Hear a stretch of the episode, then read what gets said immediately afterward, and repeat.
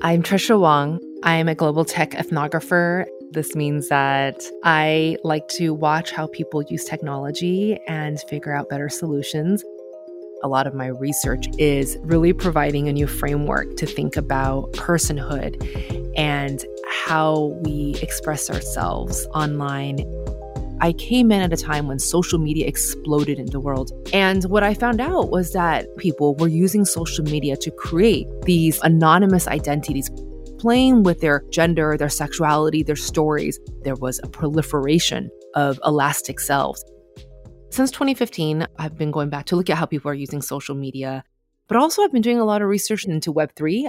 The framework I like to use that's often cited is Web 1 was just all about read. You can read information that was posted online. And then with Web 2, you could read and write, meaning you could read information and then you can write things, you know, like blog posts, you can write stuff on Facebook, you can post it online. It was read and write. But the thing that was fundamentally missing in Web 1 and 2 was a mechanism to own what you were writing and posting online. So that's the third word that really describes Web3, right? It is read it is write, and its own. You get to own that data and you can control it. So I was like, well, actually, can you? That's that's what I started asking. And when I looked around, I was like, this is incredible. You know, the ideals of Web3 are all about returning us back to really the goals of Web 1, which is decentralization. So, the idea of decentralization is super important in technological systems because what it explains is that there is information stored in multiple places and it's not all stored in one area, one database. And the reason why decentralization is important is that when you centralize all your data in one place, you become more susceptible to top down control. Information is much safer when it lives in decentralized ways. So the idea behind Web3 is that we've developed all these new ways to manage that. And the blockchain is a core thing behind Web3. It's one of the core parts of the technology stack. So the blockchain is like an accounting book. If you write down what you do, like your diary or an accounting book, you write down, you know, these are things that have happened. So imagine if you're like, I want to put my diary in like 20 places so that in case my current diary or my current accounting book burns down, there will be transactions or like memories that were written in 20 places. And all of those 20 places had the same copy. It's just a way of recording information that makes it really hard to change so that even if one of your diaries or one of your counting books goes away, there are like still 19 other copies of it. And so that's really the idea behind blockchain around decentralization that the information that is being recorded, whether it's financial information or whatever kind of transactions, it's on chain. On chain meaning it's stored in enough places where if one node goes down, there will be more. There's going to be a whole network of computers that still have it. One of the first places you saw that playing out was around cryptocurrency, saying that we can solve for financial inclusion.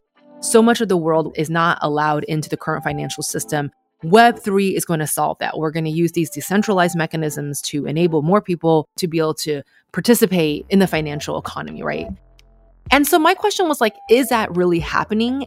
And I was really worried that it, it wasn't happening because you saw that the same players that made money from Web 2 were going into Web 3 but also at the same time, there was a lot of new players. There was more people of color that I ever saw than Web 2. So I realized that I wanted to be at the forefront of Web3 and not be in a more passive state as I was in Web 1 and in more of a research state in Web 2. I really wanted to make sure that I was helping set the agenda and asking the most important questions up front before things became mainstream. And so that's my work in Web3 is to really understand what is the benefit of blockchain for society? How is that impacting our identity? The promise of blockchain is that it's unchangeable. Once data is on the blockchain, you can't take it off.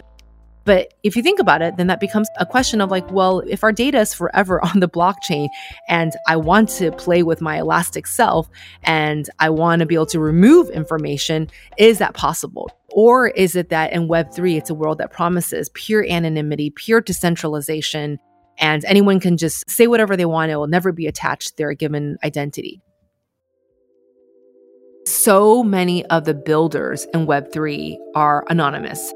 And decentralized identity is such a core part of the Web3 experience. It is incredibly important for our democracy and for the health of our digital humanity that we preserve anonymous spaces.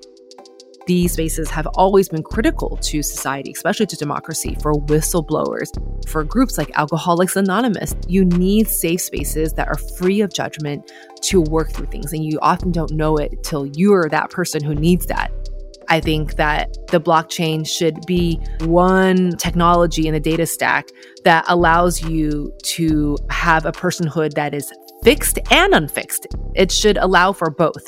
Meaning, if you have data out there, it should be allowed to be forever there. But if you don't want it attached to your actual given name, we have to find ways to manage that which is why I think that we all should be looking at Web3 as a place where we explore how our elastic identities will be expressed in our digital humanity.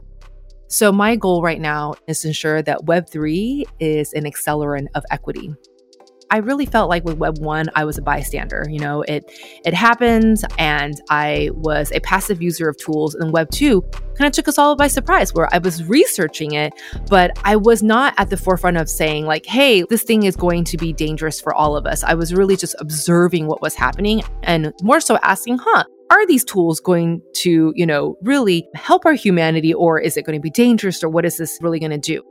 I was really a researcher at that moment and watching and building tools, but I didn't have any kind of alarm bells, you know, for Web 2. And now it is clear that there is a collective conversation that perhaps Web 2 is not delivering the promises and that putting all of ourselves and our data up online without ensuring proper governance and protocols over how our data is collected, that it has not only brought great things, it has also brought great dangers from misinformation to the risk of our democracy being manipulated.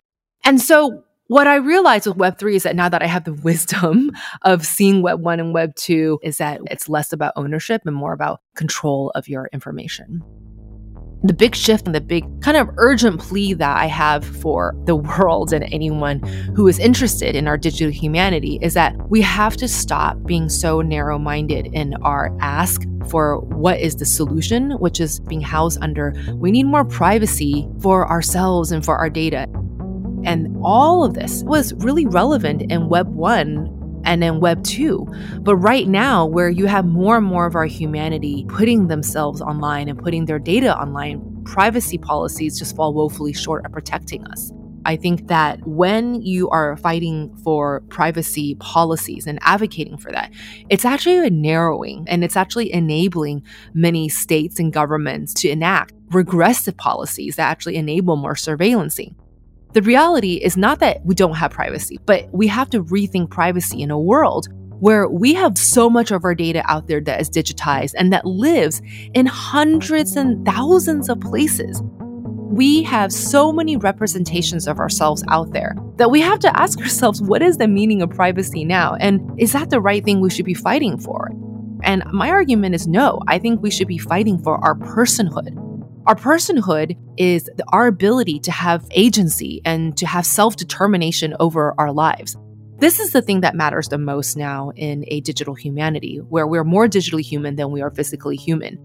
And in a world where we're fighting for our personhood, this means that we really need to be fighting for how we are represented. It strikes that balance where you are acknowledging that there are different representations of you, but you're at the same time saying, I want to have more right and determination to decide how I get represented. How do we actually guarantee this right to representation? I think the beginning, even the foundations for that to emerge, is we need a new framework. We need a new language to even think about this. Technology is imperfect. And with every development, you have to make decisions of what to work on and what to deprioritize there's a lot of criticism, rightful criticism, that Web 2 went in the wrong direction, that it became commercialized so quickly. And because of this commercialization, it created this thing called users, where user data was quantified and then it was financialized. We became a market, right? Like our data ourselves were being monetized. And so you can imagine if Web 2 didn't go in that direction, we would have a very different kind of online experience. There's always this tension in technology. People either want to bring back, you know, some of the original intentions, or do we try and come up with a new solution? And I think that is why Web3, you see a lot of excitement around it.